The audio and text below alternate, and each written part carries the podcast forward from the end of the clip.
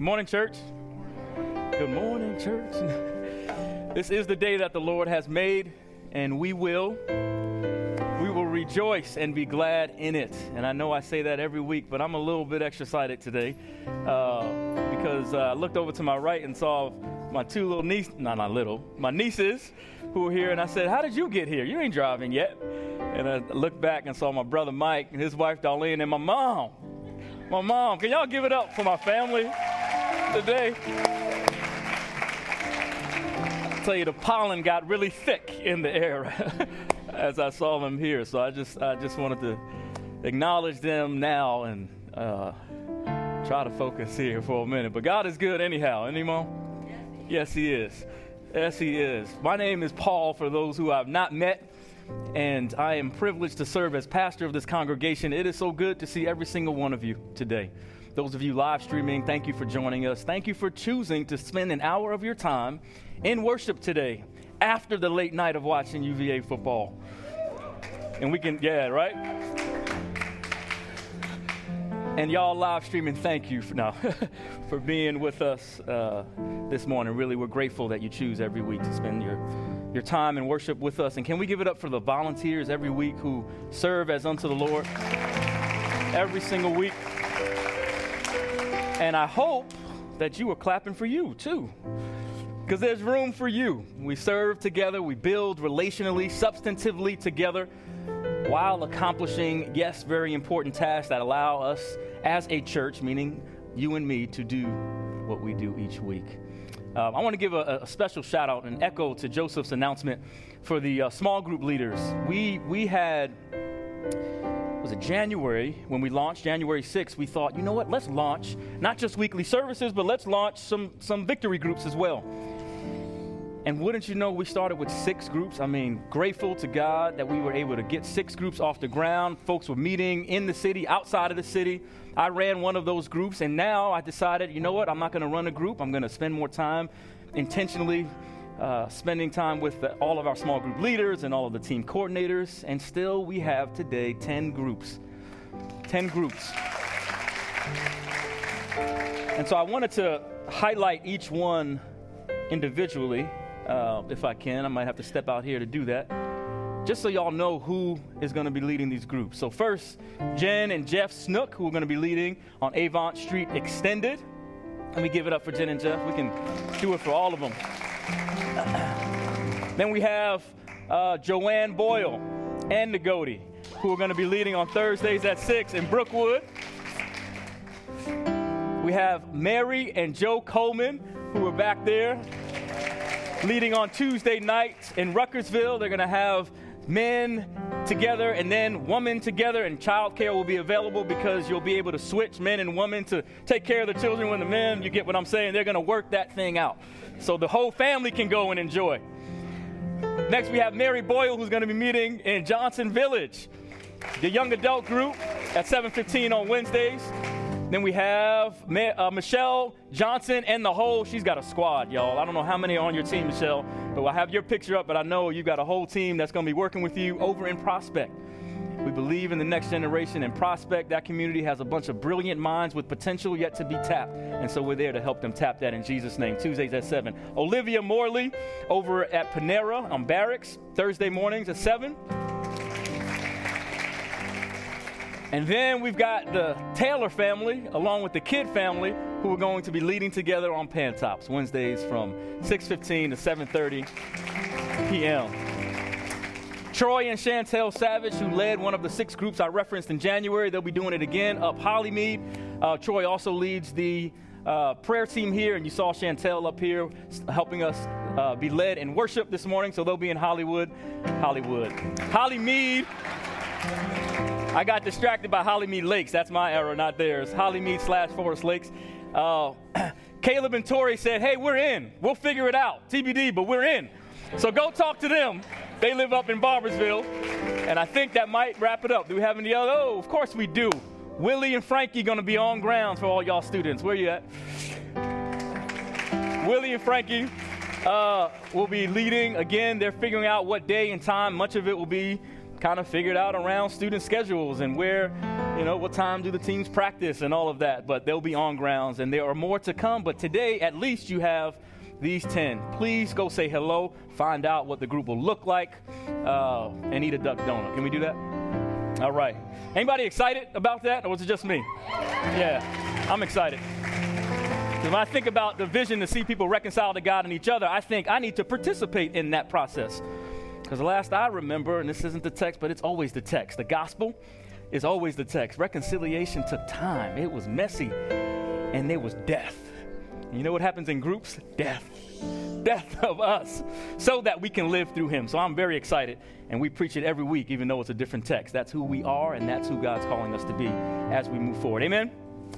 Turn with me in your Bibles to Psalm 119.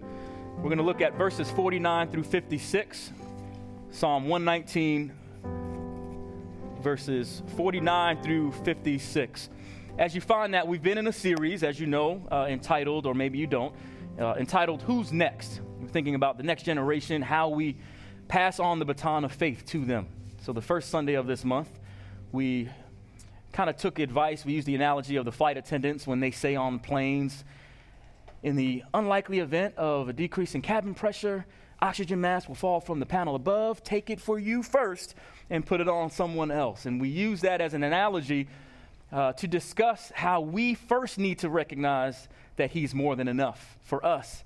And out of that place, we can then communicate the gospel to those after us. Last week, we moved on and talked about some more practical steps of how we go about passing the baton of faith to the next generation. So we talked about communication, we talked about connection, and we talked about conviction. And today we're going to emphasize kind of extending in some ways the first Sunday's message, acknowledging the very real dynamics in life that attempt to snatch our hope. So we know how we might go about passing the baton. We know, at least I pray we know he's more than enough. And yet, the constant barrage of dynamics of life, happenings that could thwart and snatch if we're not careful, the hope that we believe is worth happening. And so, our prayer today is that we reinforce for us and encourage us to embrace the hope that is worth having, no matter what life's dynamics are. And as we open up the Word of God, let's pray first. God, thank you for this opportunity that we get to share your Word. We get to have this conversation with each other, with you, about what your Word has for us today, for our lives in this season. We believe your Word is active. It's living, it's sharper than any two edged sword, and when it goes out, it doesn't return void. So I pray that you would speak, Holy Spirit, and not me, because it's when you speak that it doesn't return void. I want to be removed so that you can be front and center to say to me and all of us in the room through your word how you want us to apply your word to our lives so that we can walk more uprightly before you, take the next step of obedience in this process called sanctification. Open up our eyes to see all that's here in the law, as Psalm 119 and 18 says. In Jesus' name we pray. Amen. So, as we do uh, together, I'd love for you to join me in either reading on the screen or your device or your hard copy Bible. Psalm 119, beginning at verse 49, looking at that verse all the way through verse 56. Remember your word to your servant, in which you have made me hope. This is my comfort in my distress, that your promise gives me life. The arrogant utterly deride me, but I do not turn away from your law. When I think of your ordinances from of old, I take comfort, O Lord. Hot indignation seizes me because of the wicked, those who forsake your law. Your statutes have been my songs wherever I make my home. I remember your name in the, light, in the night, O Lord, and keep your law. This blessing has fallen to me, for I have kept your precepts. Psalm 119, verses 49 through 56. I like to title the sermon, uh, as you heard me reference in my introductory comments already, Hope Worth Having. Hope Worth Having. Um, Thursday night, where's Taylor? She stepped out for a second. Uh, Thursday night, she probably needs a nap because I had her all over the place for the last few days. Thursday night, we drove about 373 miles to my hometown of Long Island. During the night, yes, with our eight year old and our seven year old and our three year old, so I am living proof that prayer works. I said, We're going to drive at night and give us the best shot. And we did. And we got there. We had two days um, visiting friends on Long Island, visiting friends in the Bronx, um, taking them all over the place. I mean, at one point, my friends were sharing some stories and they were just going way back. And I, every time another story came up, I started thinking to myself, I didn't think this trip through all the way. Taylor's sitting there saying, Tell me more about Paul. Uh, friends from second grade, kindergarten, y'all. Like, just hadn't seen him in 20 years. Kidding about that, obviously, but it was an important time. it was an, I love to see her face now. I don't know how she took it all in, but I'm thinking she's got some things she might pull out sometime. But friends I hadn't seen over 20 years. We went to elementary, uh, middle, high school with them. We were able to visit some neighbors over the last few days uh, knocking on doors. Taylor was like, What are you doing? I said, So and so used to live there. I'm going to go see if they're still there. Cold knocks on doors. Some came to the door, Dana, and they were looking like head tilt, like, what do you, who are you? Why are you at my door? So I'm like telling stories, and they finally realized who I was. Other neighbors, like the Taylors, I told my family, we went to their door, and they immediately said, Harris, how's Charlie? How's Reverend? How's mom? How's Mike? How's others? Same thing. Come on inside. Let me tell you some stories about your husband. and then I took them over to, I mentioned elementary school. We took a tour to high school, which parenthetically, I mentioned last week. If you remember the story, I talked about how my dad showed up in my second grade classroom. Y'all remember that? He couldn't do that today. Because when we walked in, it was like license plate, license, uh, everything. We couldn't get through the door. I said, Where were you 30 years ago when Pops came and uh, came to do some work? But they met my ninth grade Spanish teacher. Um, of course, we got some New York pizza and some bagels. There were some doubters in the car, but now they understand. Uh, and then as we walked through elementary school, Sawmill Road School, and Mepham High School, there was, I felt a lot of hope, right? I'm in this building, particularly at the elementary school. I'm looking on the faces of the kids, and you just see a lot of hope. You feel a lot of hope. You look around, and there's smiling faces, and it reminded me of the hope as kids that we had. We had. And then as we shared stories, I'm kind of going in and out of some of the touring and the conversations with friends that we had in the living room of a friend that I grew up with, and Starbucks, and of course, an Italian restaurant in the backyard at one point. We started also sharing some of those stories that attempted to snatch our hope along the way. Friends that we lost to everything cancer and suicide and leukemia and ODing and just going through all of that and saying, man,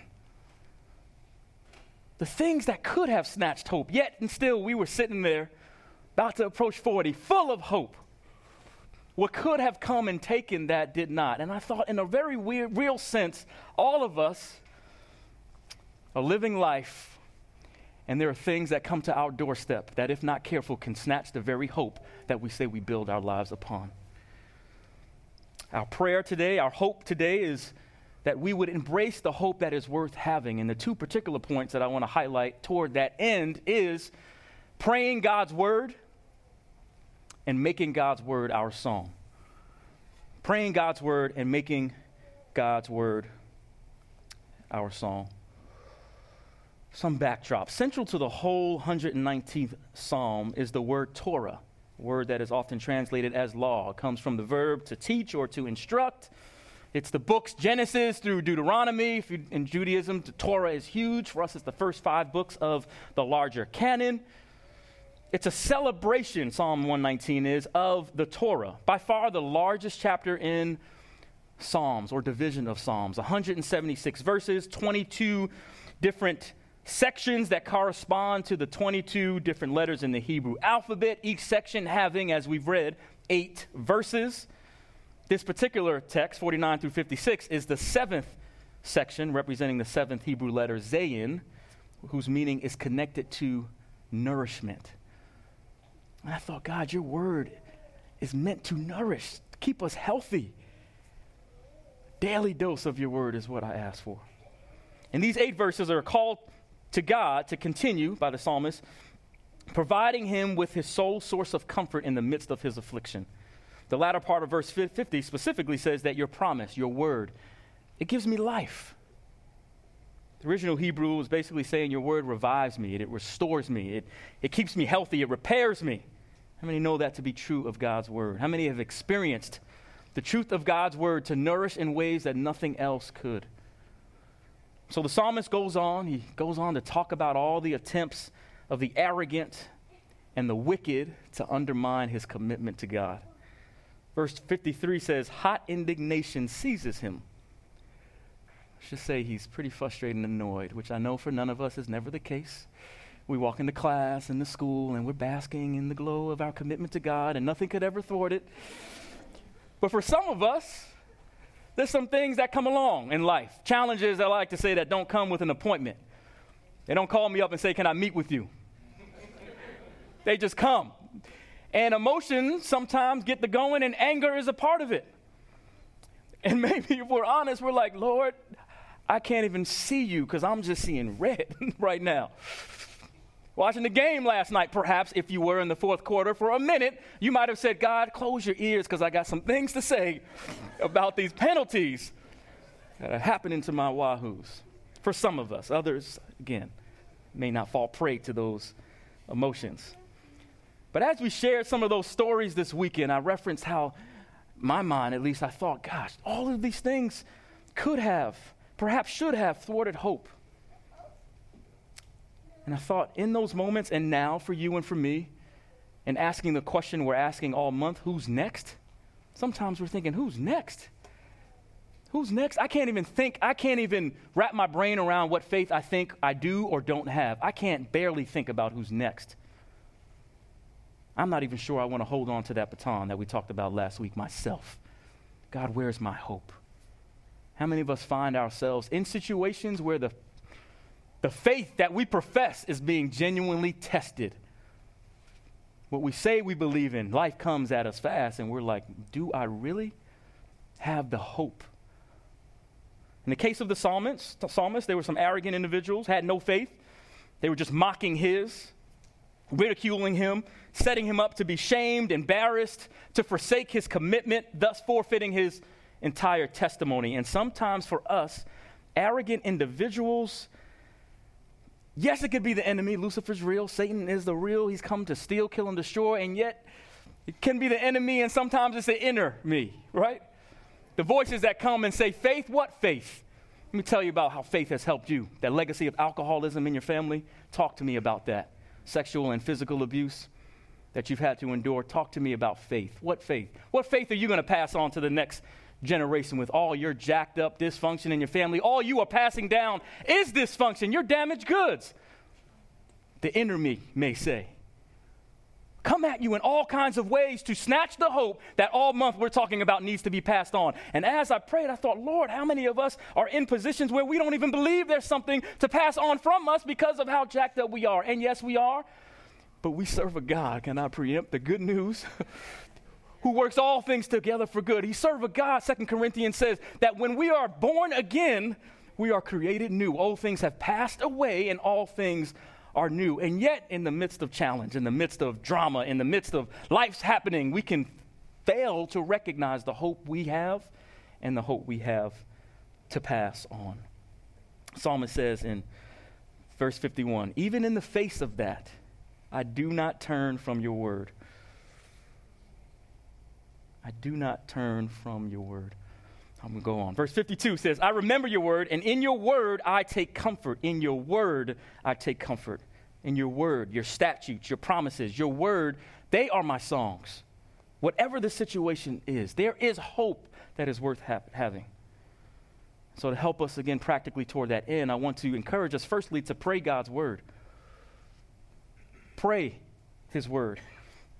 One of the friends that we saw this weekend uh, didn't go to school with him, but he is my brother. He went to church with us. Went by Maurice's house, Nathan Maurice. We were in the Bronx after we left Long Island. We just hang, hung out, the barbecue way late. Won't tell you what time we got in, but we just hang, we hung.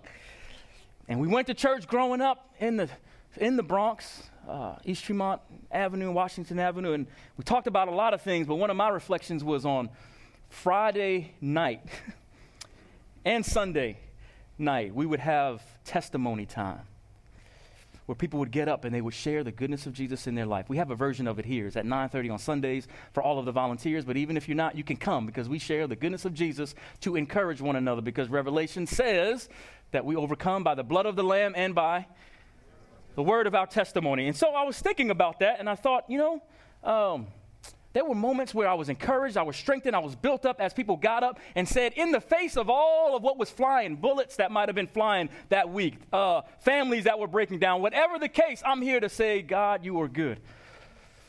And I remember the importance of sharing that. And though I remember every now and then there being a prayer request that would come about, y'all pray for me in Jesus' name in this way. And I was a kid, but I knew that ain't God. That ain't Bible. I'm not praying for that. No, it's not happening. Y'all are laughing kind of quietly because you're thinking, I prayed some of those prayers, Paul. Watch it. right? Some of those prayers, we're like, it ain't got nothing to do with the Bible. It's everything that has to do with me. And yet, the encouragement today is to pray God's word. Whenever we hear a promise in the word of God, turn it into a prayer. Troy, the leader of our prayer team, every Monday night, they're praying and practicing how to pray according to the Word of God. Why? In part because of what I've just shared in our prayer, which is when we pray to His, according to His Word, when His Word goes out, it doesn't return void. He's faithful and just to accomplish that which is sent out. It's not because God has amnesia. He doesn't need us to remind Him of His Word. He knows what he said when he said it, but rather it's more about the psalmist and you and me. More about us recalling his word and making his promises our portion, and doing so with humility and boldness as we approach the throne of grace. Pray his word.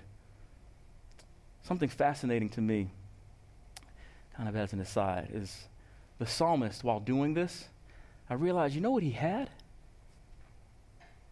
He had the Torah. That was it. The suffering, the threats to the hope that he professed his life, he had the Torah. And on that word, on Genesis, for example, 18 and 14, which says, Nothing is too hard for the Lord. He had Exodus 33 and 14, which says that my presence will go with you and I'll give you rest. He had Deuteronomy 7 and 9, which says that the Lord is God, the faithful God, keeping his covenant of love to a thousand generations of those who love him and keep his command. And yet he was not turning from that word no matter what the mockers had to say. The good news for you and for me is yes, we have the Torah, but we have the canon. We can flip to Romans where it says he works all things together for good for those who love him and are called according to his purpose. We can look to 1 John 1 and 9 who says, Yes, you sin and we mess up every day, and he's faithful and just to forgive us of our sins and to cleanse us from all unrighteousness. He says in 2 Corinthians chapter 5 verse 17 which I referenced, if anyone is in Christ, the new creation has come, the old has gone, and the new is here. Anybody want to be made brand new? Brand new. Goes on to say, after the ridicule, after him getting hot with indignation, that God's statutes had been his songs in whatever situation he found himself in. And I thought immediately about all the kids, all the kids I've worked with in education and our own kids, and how they can learn lyrics like nobody's business to hundreds and hundreds of songs. And I'm like, yo, how do you do that? Spend time with them. Okay? I'm yelling them in the streets. Y'all know you pass them, right? You're like, dude is happy. He is just singing and dancing in the street. They're saying it out loud, the words of the song, meditating even on the song listening to them over and over again. And so, secondly, what I would want to suggest to us as we continue to embrace the hope that is worth having is that we make God's word our song. In order for his statutes, his decrees to be the psalmist's songs, they must have been familiar. They give him some spiritual refreshing, some, some sweetener, if you will, to the hardships in whatever situation he found himself in. So there has to be some intentionality around our getting familiar with God's word, being able to pray God's word, and to make his word our song in the midst of any situation. Getting into his word every single day, getting into a victory group where you get to chew on that word with some other folks and figure out how does this apply to me and my family and how I treat my spouse or my girlfriend or my husband or my whoever, my coworker. Psalmist says in verse 55, I remember your name at night, O Lord God, help us to remember your word so consistently that even in the midnight hour of our situations, if you haven't had one yet, keep living. Even in the midnight hour of our situations, this would be the song that rises up. Your name. I can remember your name. The psalmist remembers the name of the Lord. He's stirred up to be obedient and to maintain hope. In essence, there must be, and it is written in all of our spirits. If I can flip a little bit out of the text to the Gospels in Matthew 4. Some of us head nodding. You might remember, some of us may not. After Jesus had fasted, the enemy came to him to tempt him. One of the first things he says, like, you can, you're God, make some, turn these stones into bread, because he knew the brother was hungry. The enemy will come at you at the very vulnerable place. That is your vulnerable place. Jesus said, It is written, man will not live by bread alone, but by every word that proceeds out of the mouth of God. He says, If you're God, throw yourself down save yourselves. He said, It is written, don't tempt the Lord your God. Do not put your Lord God to the test. Worship the Lord your God, serve him only. And when we too wrestle with life's challenges, we've got to have that same, it is written. Don't have to be a Bible scholar per se, but we can work toward that. To have an it is written for every scenario that we might find ourselves gra- grappling. I'm thinking about even what our city, certainly the nation, has had to grapple with forever and, and is heightened in recent times. How do we respond to the emotions, if you will? I had to respond to some emotions going back with these eyes to my old neighborhood and seeing some things that I don't think I saw as a kid. And I said, oh my goodness. Where's the it is written, Lord? I need it. it, it is written. We are the salt of the earth, Matthew 5 says. You are the light of the world. Let your light shine so that others may see your good works and give glory to the Father in heaven. When the doctor gives the diagnosis, how can we, Philippians 4, 6, and 7, it not be anxious for anything, but in prayer and supplication with thanksgiving, present all of our requests to the Lord? When the money's funny, as they used to say when I was growing up. Philippians 4, 19 says, And my God shall supply all of my needs according to his riches and glory in Christ Jesus. When our marriages come up against some spiritual wickedness, it's written, Mark 10 and 9. Therefore, what God has brought together, let no man separate. When when overwhelmed by life's circumstances, it is written, 1 Peter 5 and 7 says, as well as in the Psalms, cast your cares on the Lord. Why? Because he cares for you. It is written one, in Psalm 147 and 3. It says, He heals the brokenhearted, He binds up their wounds. Isaiah 40 and 31, it is written, Those who wait for the Lord will gain new strength. They'll mount up with wings like eagles. They'll run, they'll not get tired, they will walk and not become weary. It is written in Isaiah 51 and 11, When you pass through the waters, I will be with you. When you go through, they will not overflow you. When you walk through the fire, they will not scathe you, nor will the flame overtake you. It is written in 2 Corinthians chapter 4, verses 16 through 18. Therefore, we do not lose heart, even though our outer man is decaying, our inner man is being renewed day by day. For momentary light affliction is producing for us an eternal weight of glory beyond all comparison. Because we look at what can be seen, but not what cannot be seen. For what can be seen is temporary, but what cannot be seen is eternal. It's written in Galatians 6 and 9 that we are not to get weary in well doing, for we are going to reap a harvest. 2 Corinthians 4 8 and 9. We're afflicted in every way, but we're not crushed. We're perplexed, but not despairing. Persecuted, but not cast down. Struck down, but we are never destroyed. It is written in John 14 and 12 Verily, very truly, I tell you, whoever believes in me will do the works I have been doing, and they will do even greater things than these, because I am going to the Father. Doesn't matter how different or crazy we might think the next generation is, because we were just as crazy. No matter how jacked up we are, God can use us to bring glory to his name. And what God says we can count on, we can hope in.